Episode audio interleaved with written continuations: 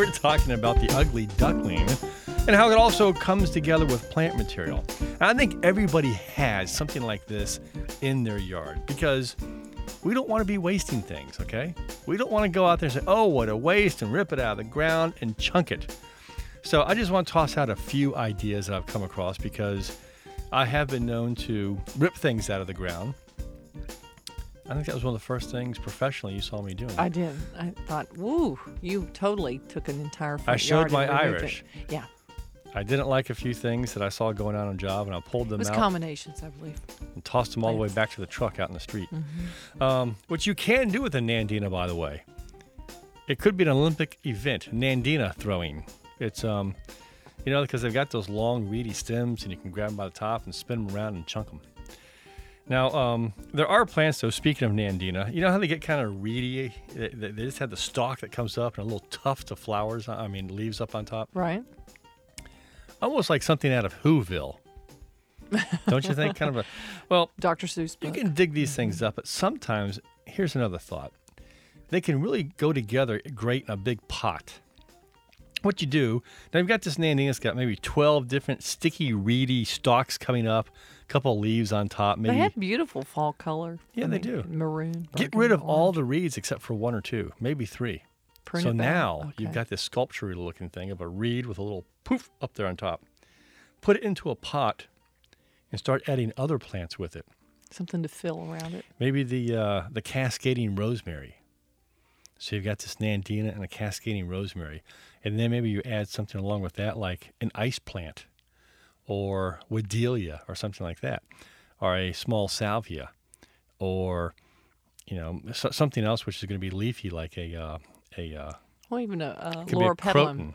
Those it could be pixie. a dwarf Loropetalum, right? Mm-hmm. Or it could be, but what the idea is, you get this tall plant that really is nothing but stalk with a little, but it almost looks like a flower What's the arrangement now. thrill, right? We Right. talk about that. The, The thrill, fill, and spill. This is the thriller, which is good coming up here to uh, and the fill will embrace those reedy stalks, right?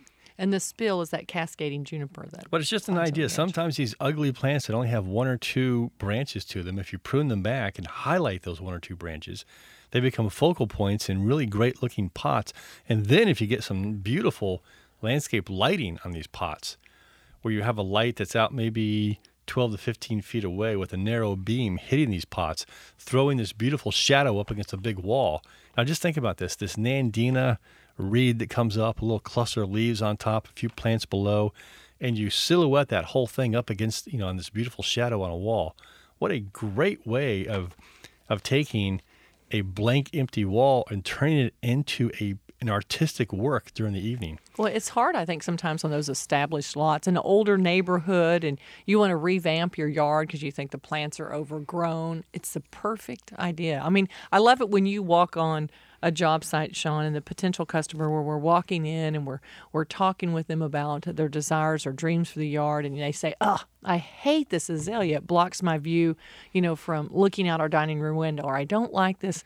Um, oh gosh, I think we had a camellia one time that you even pruned up. It was this huge camellia and it had beautiful blossoms on top. And it was like uh, sometime in February or, or maybe January where it did have blossoms, but the tree itself really didn't look that great down below. It had kind of defoliated, but the top was fantastic. And you said, no, no, no, no, no, we're going to use that. I'm keeping that. And they're like, what? And all of a sudden, her eyes came to life that you valued something that she already had. It wasn't going to be a waste. You didn't have to get rid of all the plants in a yard, and that you saw this. There was hope, and I think that setting that those fresh set of eyes on a situation, or or changing your mind is something that was such a troubled problem, and maybe you sleep over it, and the next day you you go back and approach it, and all of a sudden it's crystal clear what to do. Well, it's funny. What, actually, the very first job that we won an award on, well over 20 years ago, was down um, south of I 10, not too far off of Gessner. It was an older neighborhood. And really, all the homes in there were these little crackerjack box houses. There was nothing very wonderful about the architecture at all.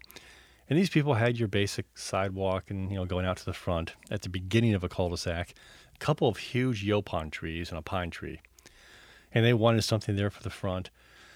And they said, okay, well, you know, uh, we know you're going to rip out these old yaupons. I said, oh no, oh no, we're going to prune up these old yaupons and get lighting on them.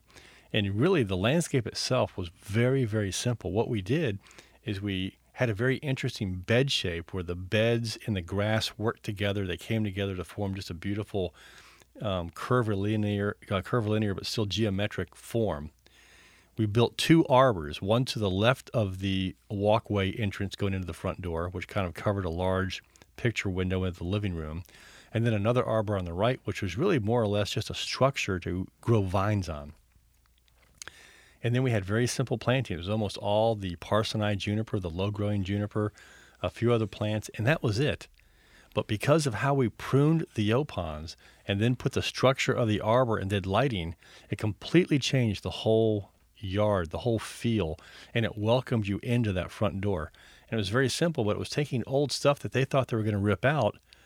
And because we pruned it, we did lighting on it, we made it part of a beautiful bed shape and a grass shape that it just took over the whole yard and became focal points instead of trash. Wow. So, and it, you know, it would have cost probably those trees replanted would have been fifteen hundred dollars almost. Well, I think that's true. I mean, because we even we have a project now that uh, in the backyard they they wanted to build. They have a limitation with their easement. They don't. They wanted to put a pool in, and they're trying to you know get rid of some trees. And anyhow, um, I think that rethinking the use of the trees that they have, lifting those canopies up so that they still can embrace even the gazebo or you know some. Um, structure that you might have that's in uh, the backyard that you want to you want to keep and captivate, but make sure that it, it belongs now. But I think seeing it sometimes when it is so kind of ratty looking, like those nandinas that we had, and you think, sometimes you yeah, prune up but azaleas, make rethinking a- that is so right. critical. azalea trees. Um,